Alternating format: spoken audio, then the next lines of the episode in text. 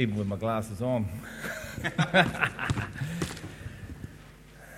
well, good morning.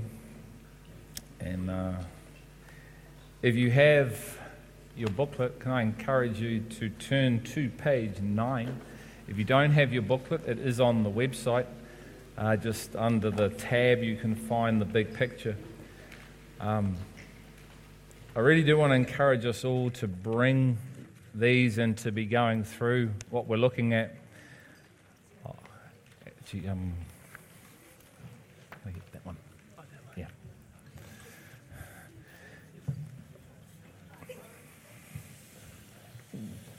Going to do a little bit of writing on the board, not on this, because I'm hoping we're drawing our own painting on there. We're going to write on this, this board here. Just some key things, just to map just where we're at so we can hopefully track where we're at. Um, I just want to read Hebrews 3, verse 1, and this isn't in your notes, but I just want you to hear the words. It says, Therefore, holy brethren, do you know you're holy?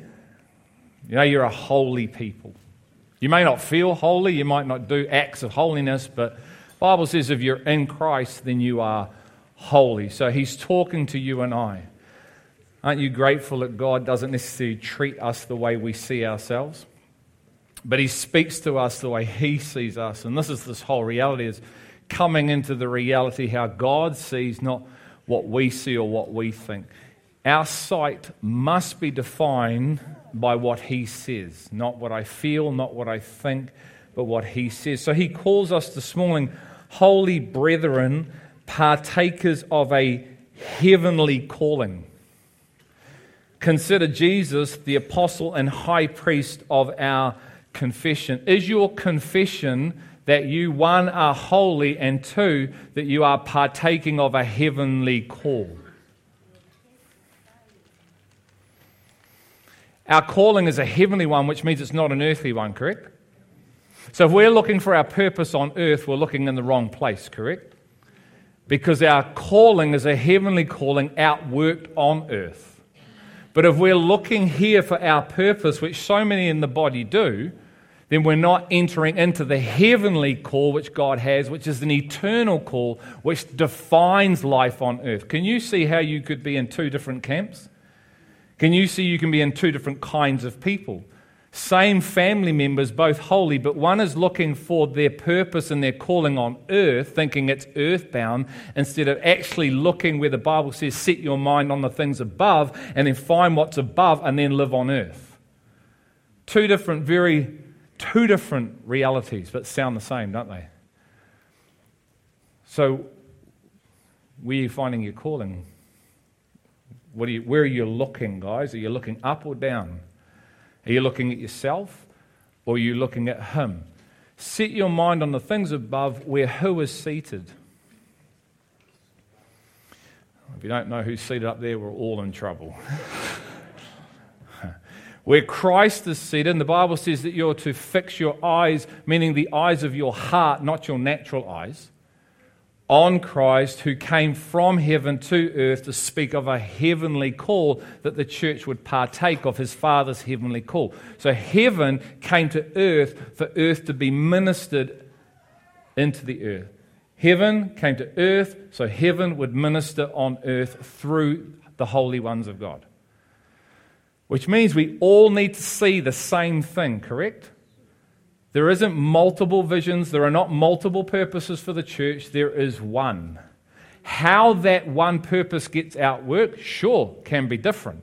How we reach out can be very different from a rise in the street, the Hope Center, but we're all attaining to the one thing. We're not doing five different things because we're one body, correct? There's one body, one head. There's not multitude of heads and there's not a multitude of bodies but unfortunately, in the church, there are, and that's why you get division, and that's why many people don't know what this actually thing is, because we're actually looking on earth, not in heaven. And the Bible says that we have been set in heavenly places, doesn't it? So we're actually supposed to be living from heaven on earth, because heaven is to be in the vessel. So the mindset I have is to be the mind of who? Greg or Christ? And if I have the mind of Christ, then don't I think like Christ and live like Christ? Which is a life, isn't it?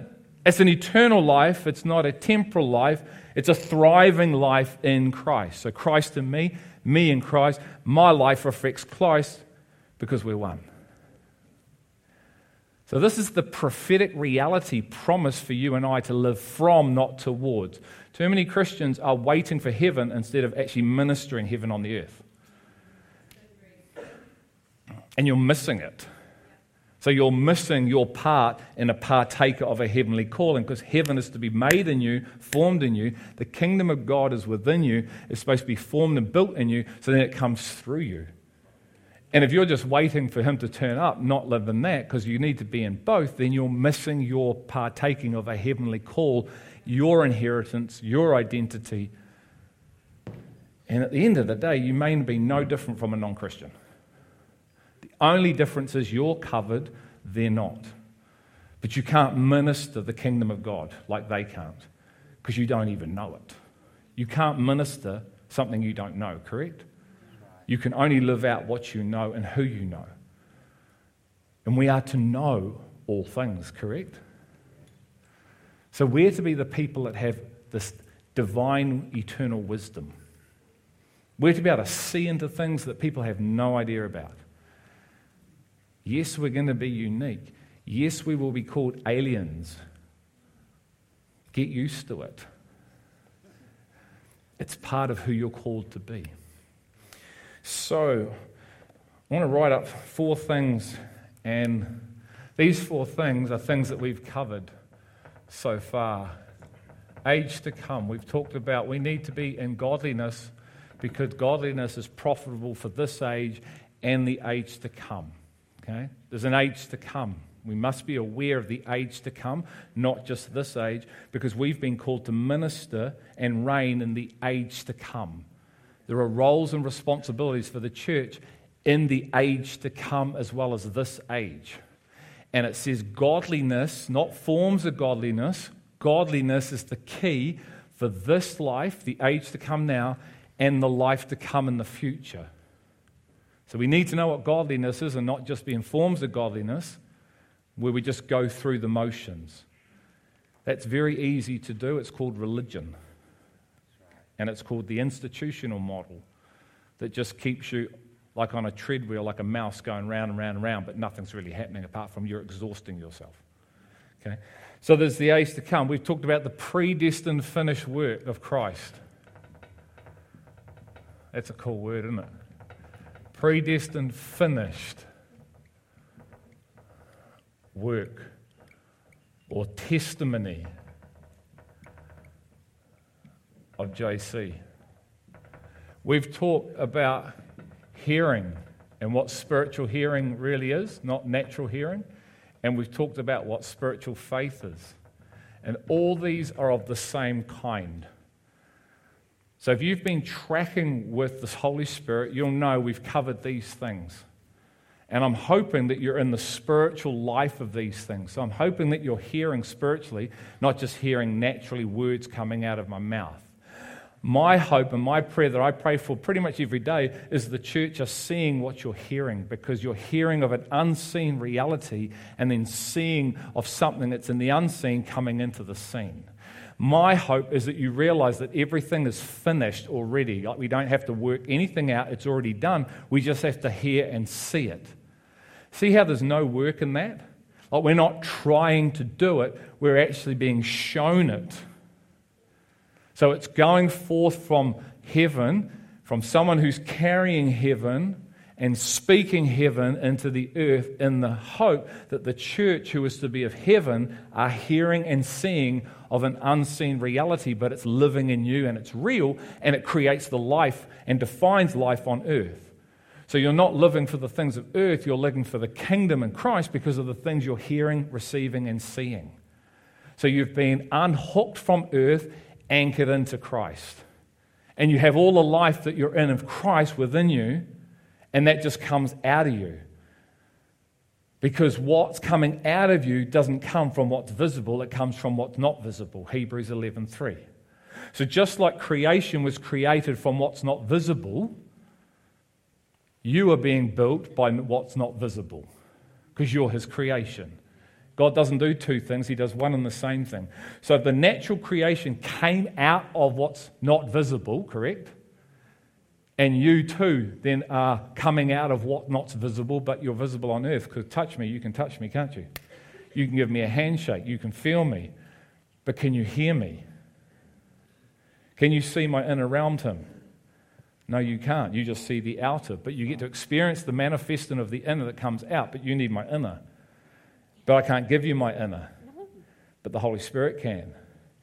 So, my role and other people's roles and our role is to speak forth of my inner testimony. All I'm doing is not teaching, I'm testifying of the Jesus I know. In the hope that you'll all get your own testimony and we'll be one. And when we're one, we're powerful because we move as one. We don't go that way, we go this way. Okay? So these are the things we've covered, and whether it's good news or not, I'm not sure, but this is just the framework to my picture. So we actually haven't really even started talking about the picture yet. We have, because we've been talking about it for 10 years. And here's the dichotomy, here's the tension. This has been discussed here since 2010. This has been available for 10 years now. We're on to our 11th year, okay? But this four things is the framework for this beautiful picture that's going to have a piece put in it today That wasn't bad, eh? and that's what we're going to look at in our manuals. So, this isn't just a book, this is food. If you treat this like a book, then you'll get the response of a book. If this is food and you eat, then you'll be changed. Well, you asked me to eat the book. Yep, eat the living word, the bread of life. Because all this and this is the same thing. But I'm going to bring this to life like I bring that to life because He's shown me to the measure I'm in life. I won't go beyond that boundary for a protection for me and you. So I will live and speak within the framework of my revelation, which safeguards me and you. But if my framework enlarges, then I speak of that because that's revelation.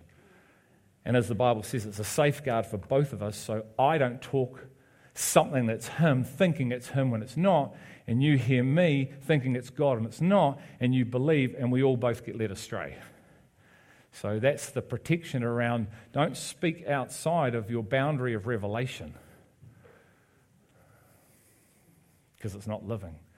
It must be revealed. So, in your notes, it says, let's, let's look at the end from the beginning. Who knows what Isaiah said in Isaiah 46:10? Anyone tell me? It's not there.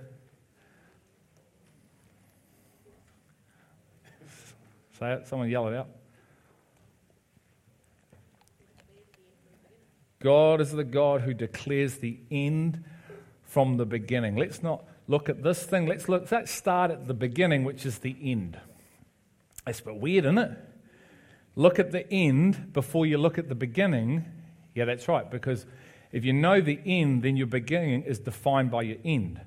So you never get lost if you know the end because you can see it. So you walk the straight, narrow path. You don't do this with your life. Hurt, heartache, brokenness, hurt, heartache, brokenness, because I'm all over the place. Why would you want to do that when you can do straight line from A to B? Why would you want to spend 40 years in the wilderness when it could have taken you 11 days to get from there to there? Because you were stubborn stiff necked, hard hearted, and didn't believe anything that was spoken when it was spoken.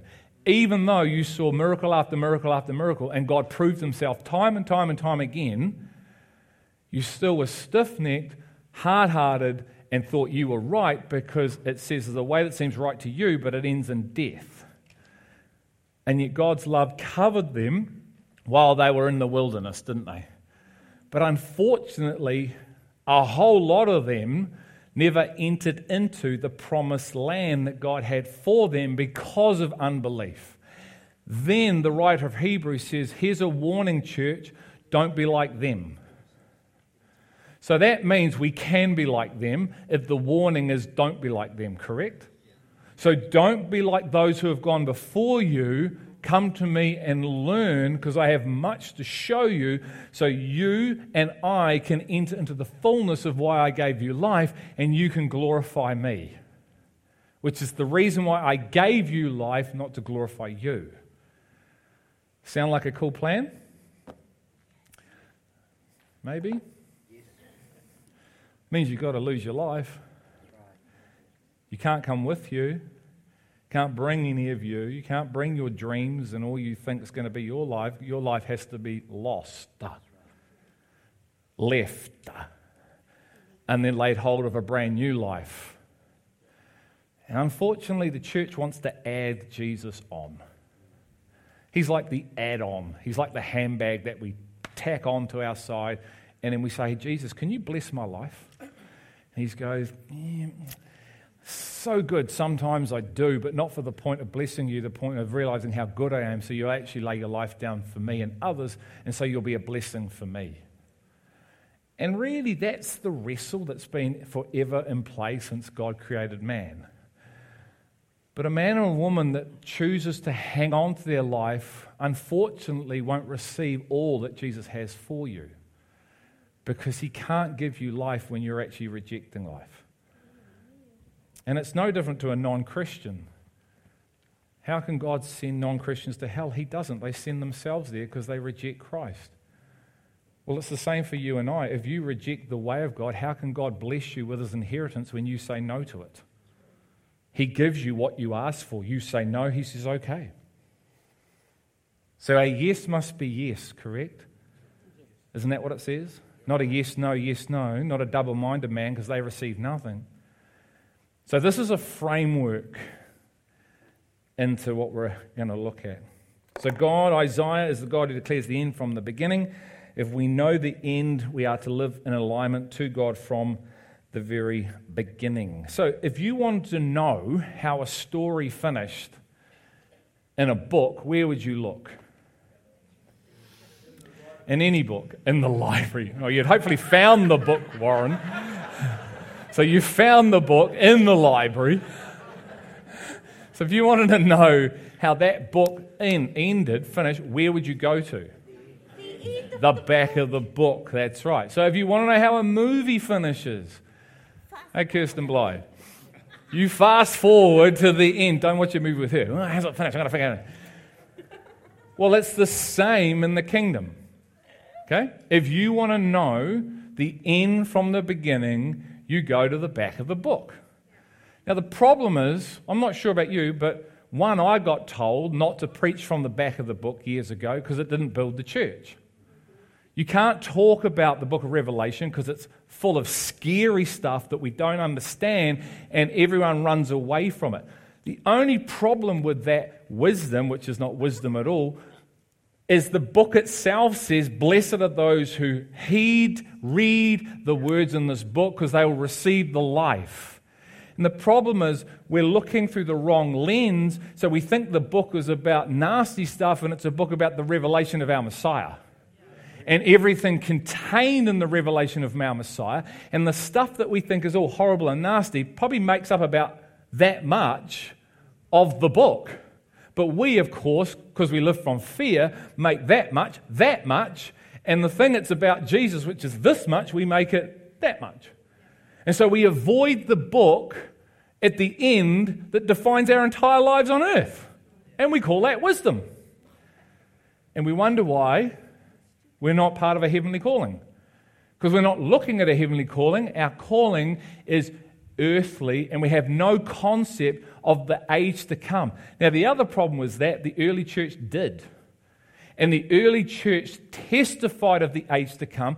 So, what you see when you see people selling their houses and what we call living radical Christianity that we've tried to copy over the years is the early church knowing that their calling was heavenly, knowing they were seeing. And I'm not talking about in Acts, I'm talking about Abraham, Isaac, and Jacob, the early church. How far back do you go? Abraham saw a city, did he not? And the builder was God. Okay? So we're talking every saint, every holy one that has started from the beginning of creation to now, that the Bible speaks of saw what we're hoping to see. And we're joining them, like we're catching up. Okay? And so, where are you looking? Because if you don't know what's at the back of the book through revelation, not information, that's the other thing. We try to understand the back of the book without the inspiration, the illumination of who?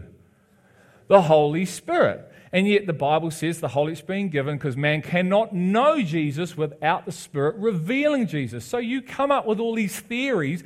Then we try to figure out when it's all going to happen, and everyone's been wrong so far. So then you've got to come up with another theory and another theory and another theory, and then the world are looking, look at these bunch of clowns, man.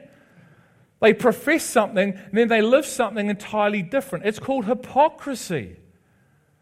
But God is not a hypocrite. Sometimes we are. And so God needs to arrest us. So if you want to know the entirety of God, start at the back of the book. How many people have read and spent time in Revelation? And I don't mean just read it once, I mean live in it. Because what's at the back is at the beginning and the middle. You see, it's not just at the back of the book, it's the entirety of the book. So to not know the one that it's written about, because we're not here to find a book, we're here to hear about the testimony of the one who is the Word, who the book testifies of. So I need to know the person because it's all contained in the person, because the book is the revelation of Jesus Christ. So if I know Jesus Christ, I'm knowing all things. And you and I have been invited to know God. Just a little thing.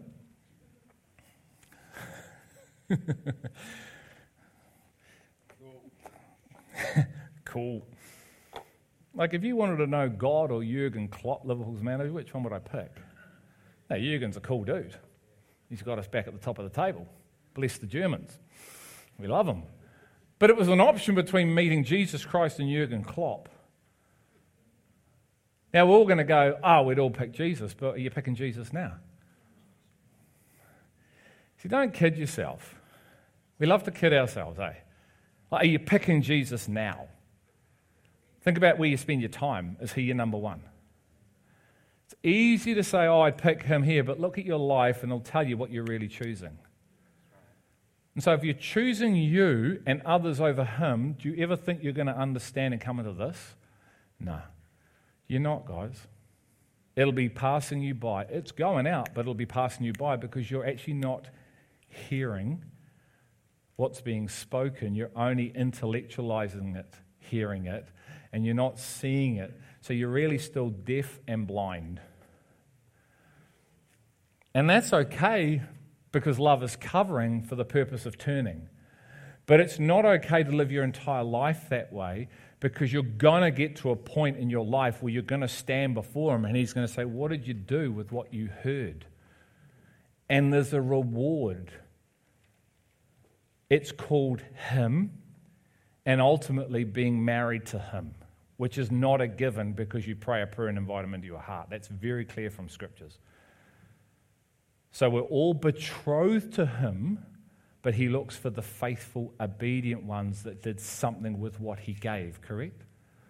Hence, you have 10 virgins, five and five. So, what is at the back of the book that is so critical for every follower, disciple of Jesus Christ. Well, let's go. Open up the book. Revelation 1 1 to 3. And so often it's this whole thing, hey, what's the purpose? What's the purpose? What's the purpose? And you go, man, how many times do you have to tell the person what the purpose is? Well, until they hear it until you hear, until you hear. The purpose has been going out of this house for 10 long years. So I'm praying you're being apprehended by the purpose of all those who God foreknew, He predestined to be what? Nope. What does Romans 8 say? See, if we don't know this, we're probably not knowing the purpose, which means we're not entering into it. Because if you know the purpose, you'll be able to speak and tell me what the purpose is, correct?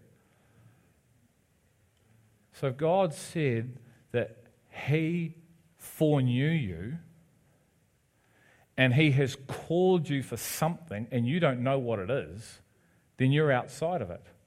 Because you're living for what you know, but you've been called, predestined, chosen before you ever chose you for something greater than you. But if you don't know what that is, then rationale tells me you won't be living for it because you don't know it. You don't live for what you don't know. So, what's his purpose? Romans 8 28 to 31 tells you clearly. It's like everything in the scriptures, it tells you, all the questions we have, this, this tells you. But because we can't hear and see it, we, we're asking questions that we already got answers to. So it says, I, what? Conform to the image of Jesus Christ. Now, is that just what? That you're going to grow long hair and a beard and olive skin and walk around in cool clothes and lay hands on people? Or is that you're going to have his inner realm? Then you're going to move in his power because he calls you brother. He calls you a son as he's a son. And 1 John 4 17, 18 says, like Jesus was on earth, you're to be like him. And he holds nothing back against you and everything for you that you can become that very reality because he was fully God but fully man, but did everything as fully man. So the example is Jesus Christ was fully man on earth and did not call on his divinity for anything he did. He did not consider equality with God something to be grasped. He emptied himself and became in the very form of man so man could see who man is supposed to be in Christ. Which takes out all the excuses around, but that's Jesus. Eh, wrong. That's kingdom of darkness thinking, justifying yourself out of who you've been called to be, but you don't even know you do it. So, like Warren said, we have been called to be overcomers, not overcome. You know, we're not called to be victims. We may start as a victim. You may have been a victim to the world and the people in the world, but when you come to Christ, He wants to heal every broken heart. He wants to release the captive out of bondage, and He wants to set you into a brand new life where you are the demonstration of Christ on the earth. You are to be healed, overcoming, and living in the power of Jesus Christ. Otherwise, what's the point? What's the point of just staying broken your whole life? That's tough, isn't it? Always struggling. Always up, down, up, down, up, down, up, down, no matter what's happening, emotions and what's happening in the earth. Man, you're like an out of control person. You're always on the whim of something else. You're always bound to whatever's happening is Trump going to get in? Is it Biden? Oh my goodness. It's coronavirus. It's this virus. It's that. It's all, you're just like a pinball instead of being able to stand firm like a house and resist and go, I got something in me greater than everything outside of me. That is the mature church. Now, there's a time for that other stuff, but I don't want to live in that my whole life. I want to enter into what he said I can enter into. And so, Revelation 1 1 to 3, the revelation of Jesus Christ, which God gave him to show to his bondservants the things which must soon take place. And he sent and communicated it by his angel to his bondservant John, who testified to the word of God and the testimony of Jesus Christ, even to all that he saw, blessed is he who reads and those who hear the words of the prophecy and heed the things which are written in it, for the time is near. We're just going to break this down into chunks. If we get to Revelation 19, 7 and 9, it'll be a bonus because there's so much in that too. But as I started to just mar- marinate and meditate on this, there's so much in here that we've already covered. What's written? Did you hear that one a few weeks ago? If you don't know what's written, what don't you have? All right, what was the key word? What do you need to know what's written? All right, faith. Because faith sees what's written. But what's written is concealed from you, isn't it? So what's written is concealed from you. So you need faith to see what's hidden, concealed. Otherwise, you're just reading a book going, I don't have a clue what this is. And you come up with the book of Revelation is all about bad times, not good times.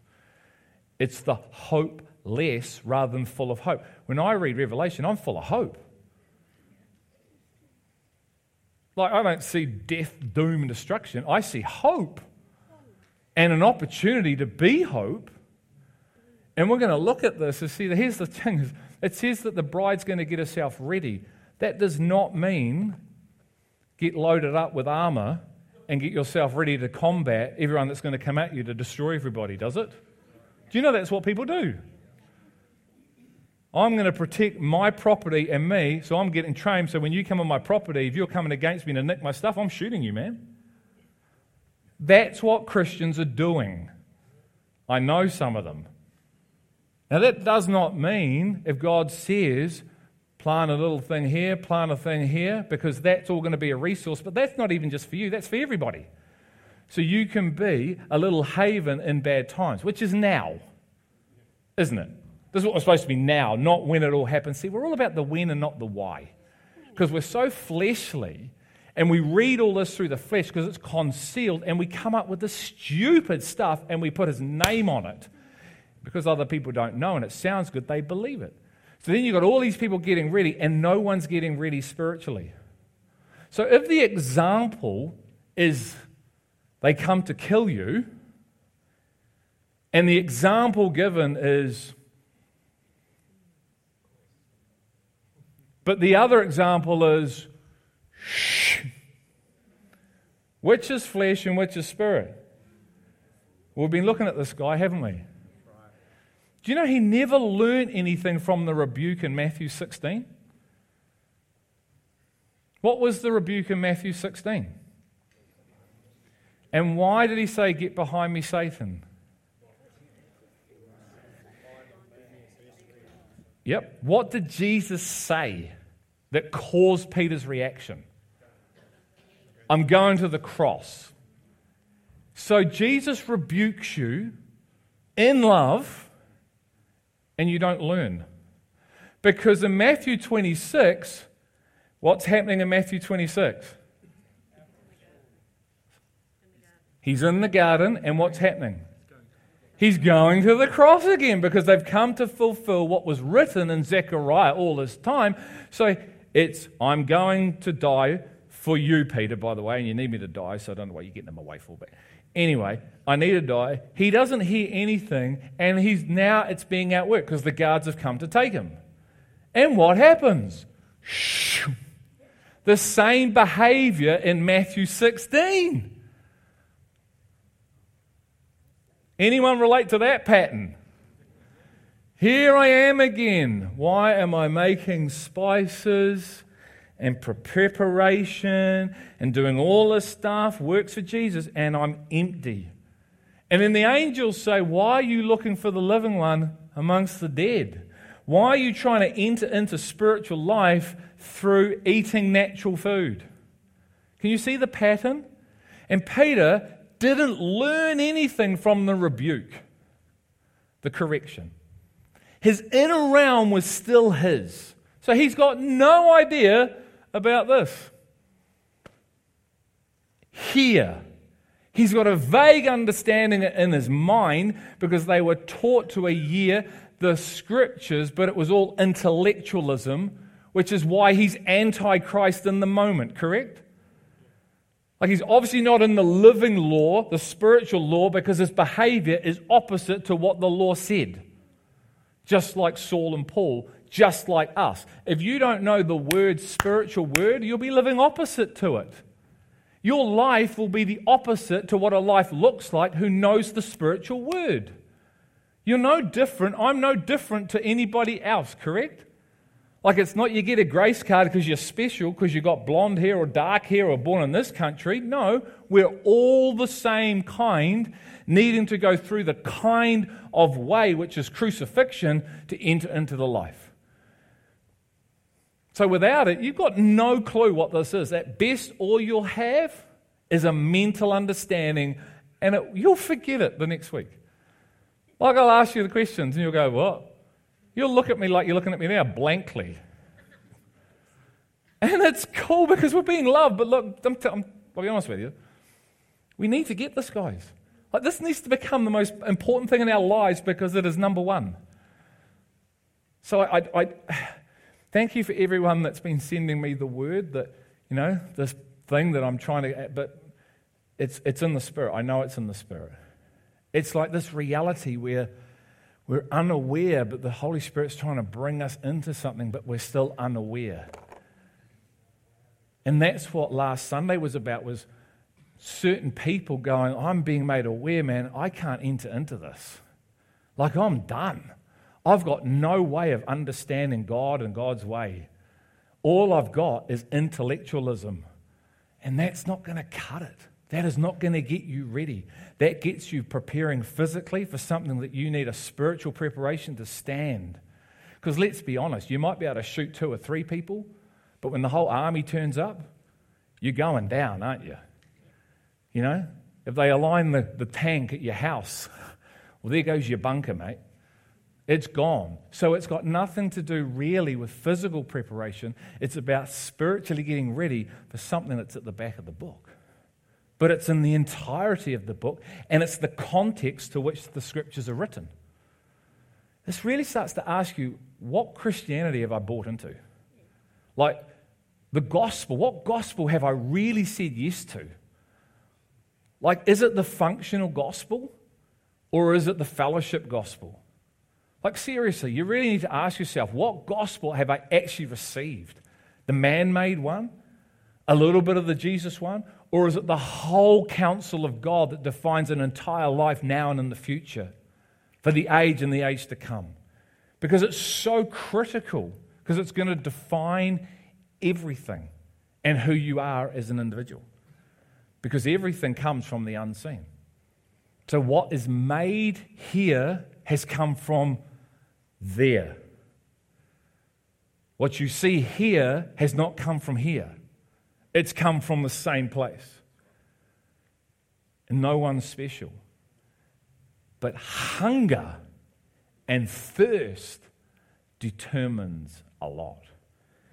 So let's break this sucker down. The revelation of Jesus Christ, which God the Father gave to him the Son. Right there's a pattern, isn't there? If the Son needs to receive from the Father, do you think you're any different? So the question then becomes where am I getting my knowledge from? Is it the same place Jesus got his knowledge from? Flesh and blood cannot reveal this to you, Peter. Why? Because it's concealed from flesh and blood, and it has to be revealed by the Spirit. Father, Son, or Spirit must reveal what's concealed. So if Jesus Christ, the Son of God, the Word of God, needed to get everything he knew from the Father, he couldn't access it any other way. Are we any different? No. So you're going to know where you're really at for where you get your food source from, correct? It then says to show to his bondservant. Who are the bondservants?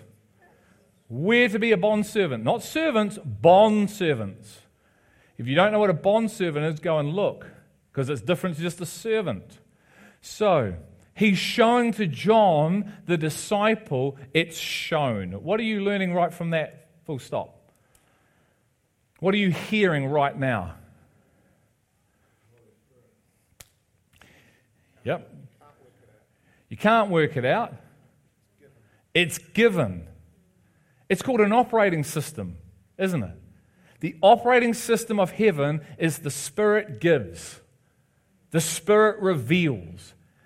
If Jesus is not teaching his own truth, but has been given from the Father, and then the Holy Spirit is not speaking his truth, but he's been given it from Jesus, it's Spirit, Spirit, Spirit. So a man or a woman in the Spirit must receive from the Spirit and teach from the Spirit, correct? Because that's the pattern. If you outside of that pattern, you get nothing. So it has to be shown. You can't enter into this stuff through trying to understand, through learn, through the human brain. And I've said this myself for ages like, you either hate that or love that. Like, you've either come to the place in your life where you go, Thank you, because I've been trying for so long getting nowhere, or you're still not liking that. I'm sure I can try a bit harder because I'm more smarter than that Simnor and I've studied and I've got this and that. None of that works, man. Trust me, you're trying to go against the operating system of heaven. Why would you do that? Seriously, why would you? Because the heart condition is still full of something that we don't like to acknowledge, but the evidence is it is because if you're going the opposite way and you're being Peter, going the opposite way. God's covering, but He's going, What are you doing? It's that way. And He's not trying to hurt you, He's trying to help you come into life. Because while we're going the opposite way, there's no life. It's logical in the spirit, yeah? So, this is what He's saying. So, He showed to John the things which must soon take place. Well, how soon is soon? Hasn't happened. I can chill out. It's been 2,000 years. I mean, when's it going to happen? So maybe it's not for another 2,000 years, so I can just chill, man.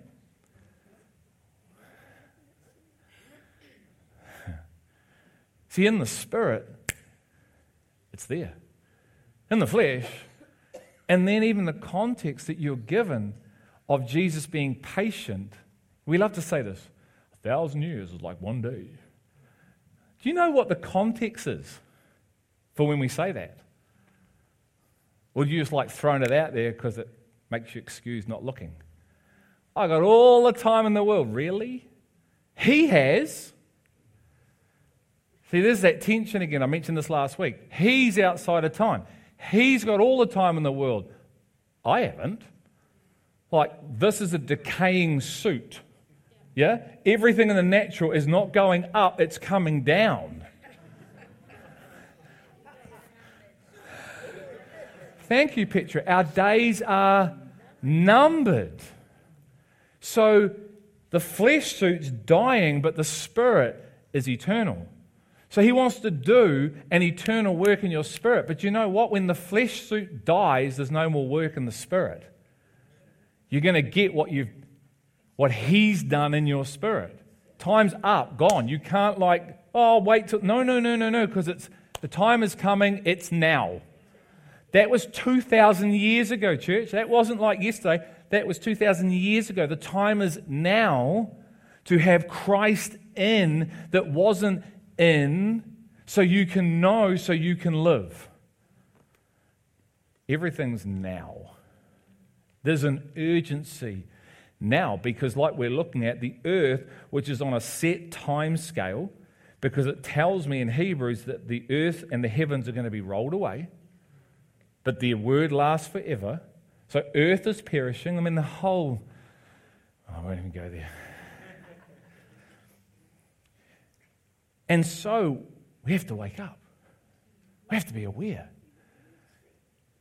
Because John's communicating. The Spirit, so John. So, John, what's the key word in, in this passage? What did John do? He testified.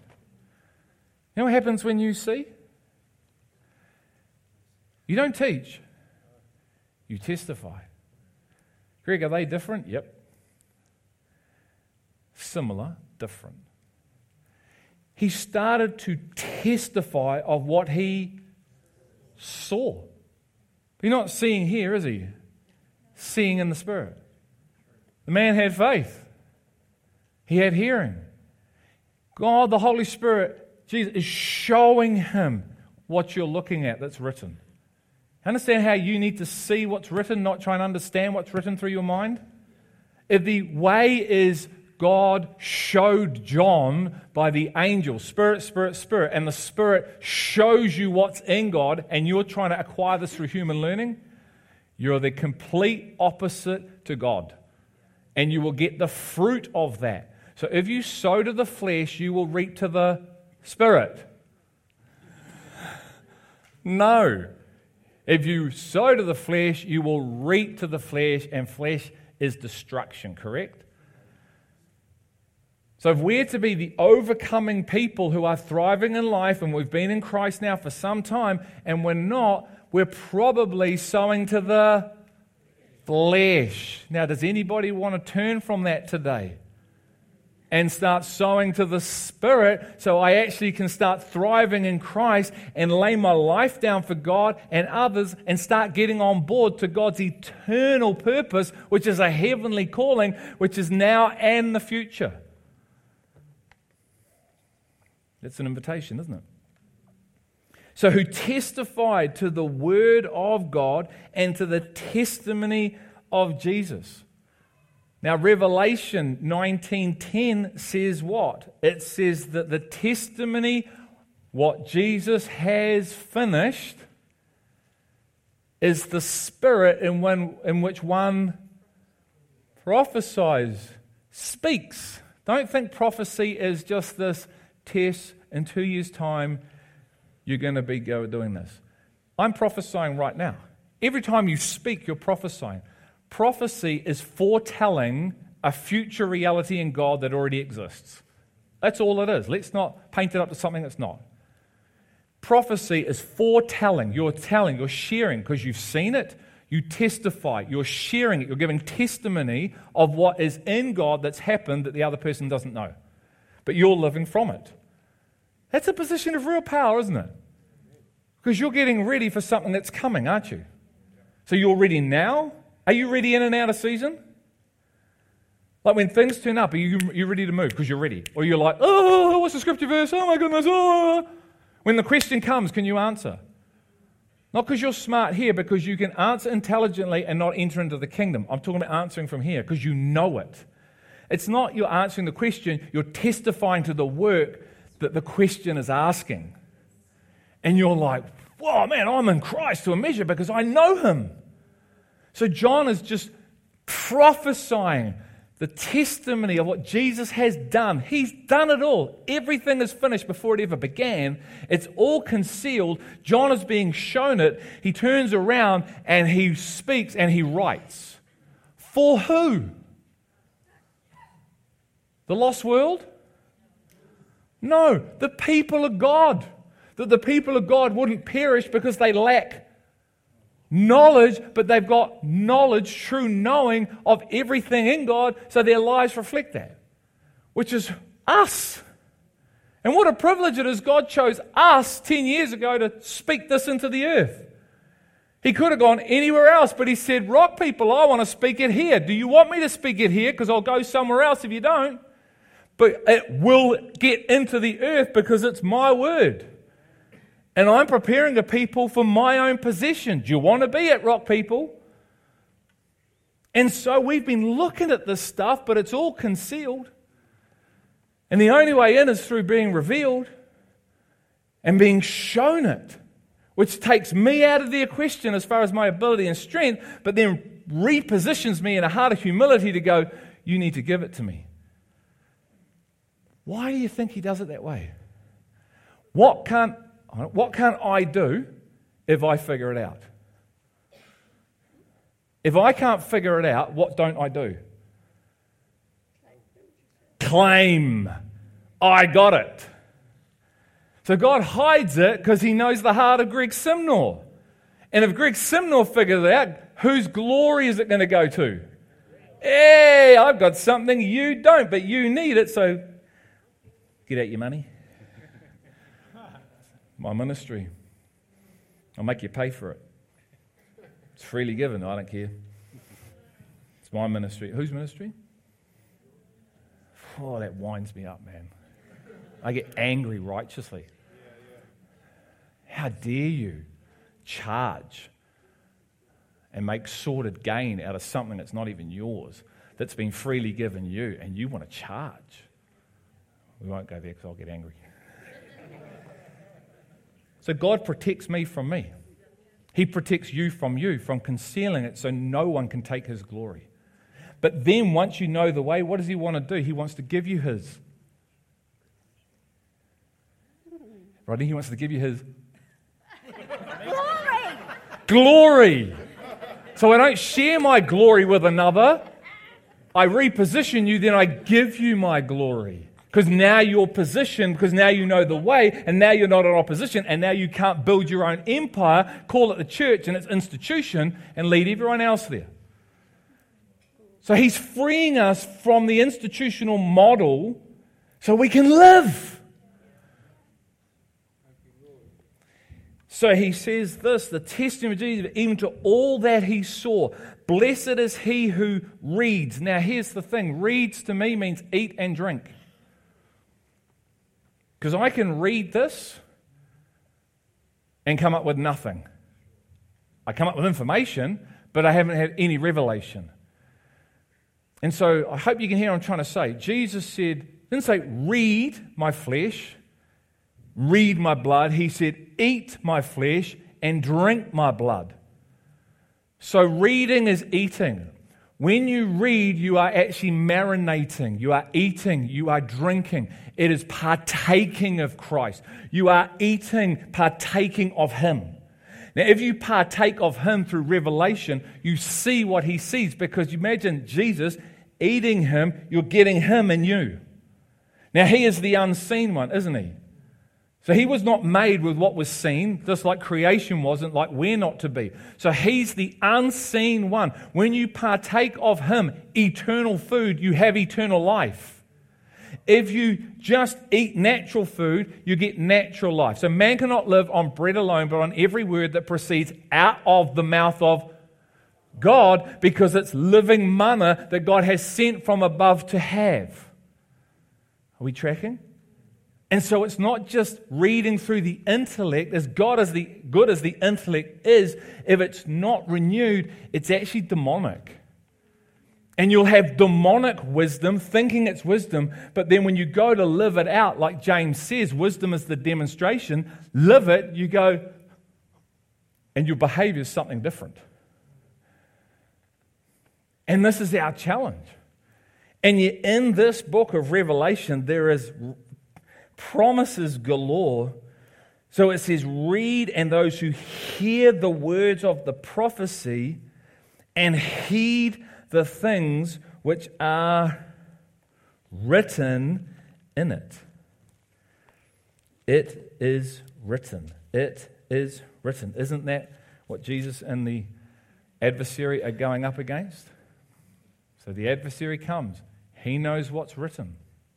Jesus knows what's written. And there is a spiritual war going on right there, isn't there?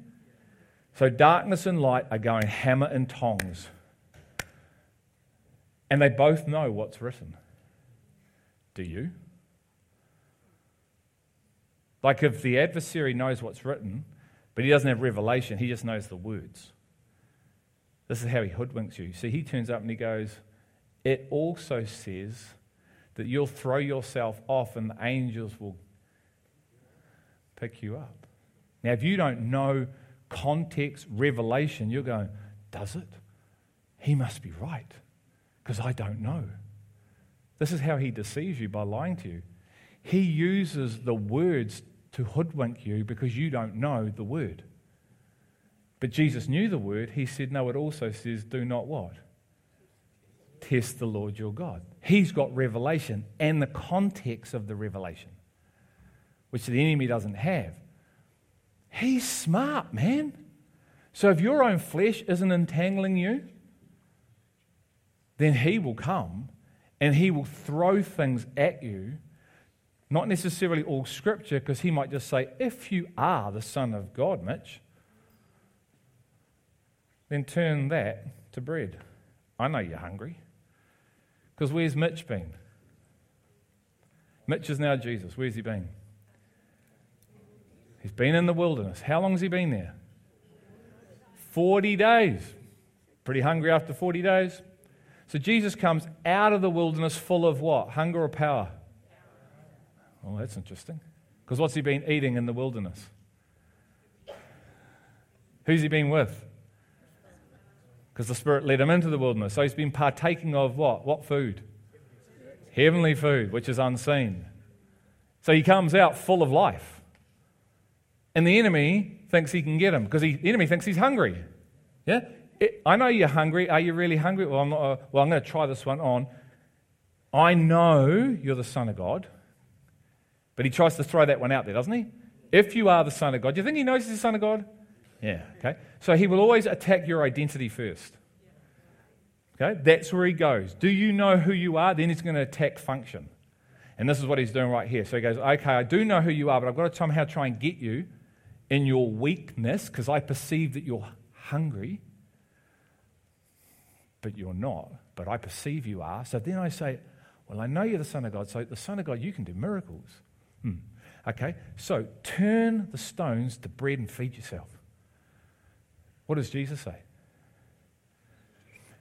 Man does not live on bread alone because he's been eating spiritual food. So he doesn't, one, need to do the miracle because he's not hungry. Hear where I'm going. He's full spiritually, okay? But then what's the enemy trying to do? He's trying to get him to go outside of whose will? His father's will.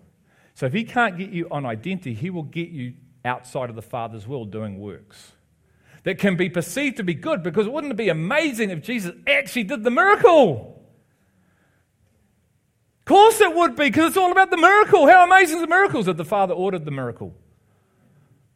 Because that's all that really matters, isn't it? If the Father's not ordering them, you don't do it. No, we do because we're all about the razzmatazz and the, all the cool stuff.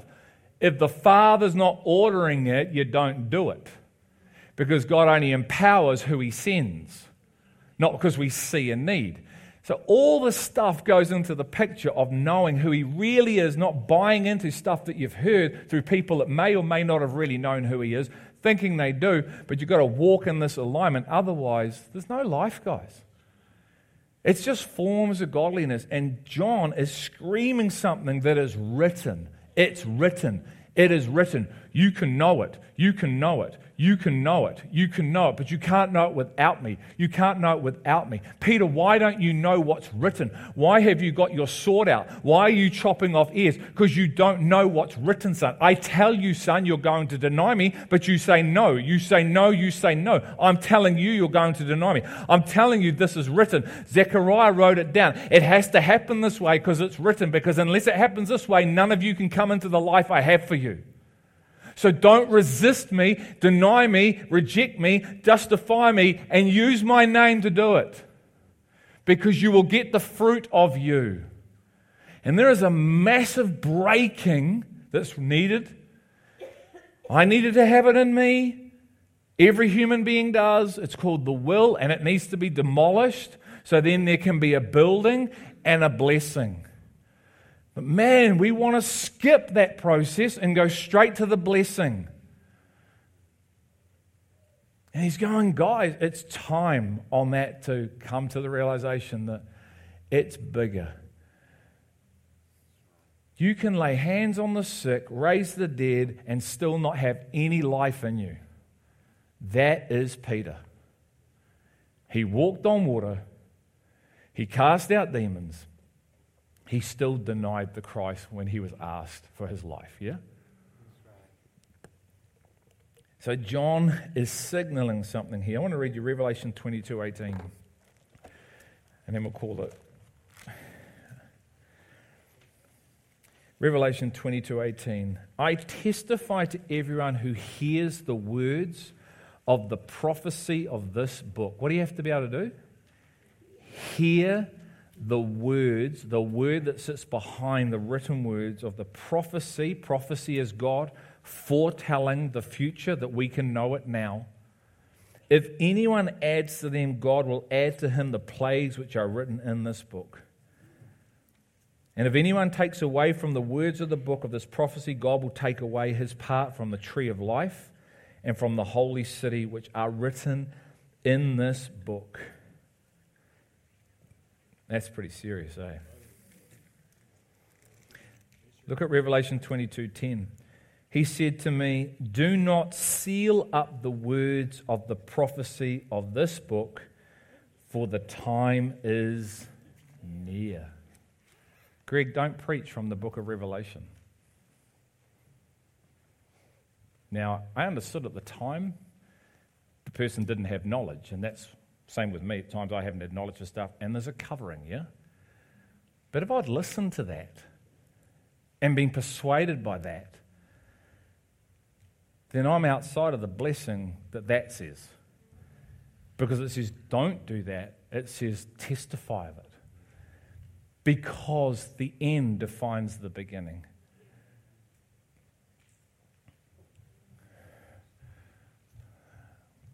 It's huge, isn't it? To not know the end. If you're a runner and you don't know what race you're in, like if you're a 100 meter sprinter, but you're in a marathon, like you finish after 100 meters, yeah? You're wondering why everyone else is still running. You've gone home, you've had your shower, they're still running. And you're going, a bunch of idiots those guys all were. Look at me, man. I got my TV, got my, pro- my protein shake. I'm in my ice bath. You're even built differently, aren't you? There's not too many long distance runners that look like sprinters. Sprinters tend to look like me. Come on, man. Gee, that was, that was a bit of a like. Thank you, they do. Better legs. Much better. But think about the image. A long distance runner are very thin. A sprinter is built like a tank, muscles pumping because all they've got is 100 meters and they finish.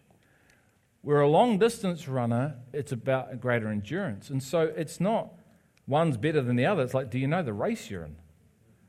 So if you know you're a 100 meter sprinter in a race for 100 meters, then you build in accordance to the race and the finish. And you look like it, sound like it, behave like it. If you're in a marathon, you look like it, sound like, build towards it. So what race are you in? Because we're all in the same race. Like you don't, we don't have 10 races here, we have one race and it's set before you. So, once again, if we've false started our race and don't know it, what do you do if you have a false start?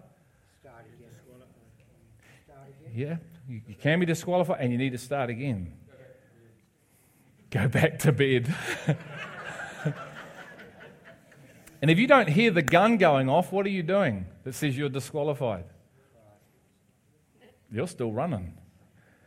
Which means you need to hear a sound that goes, hey, that may have been a false start. Come back. Has all that been wasted if I've had a false start? No, because now you have a reference point for the true start. So it's a day to celebrate. It's not a day to get all down and out about yourself and say, what a waste. No, no, it's an opportunity of overflowingness to enter into something I was always destined for.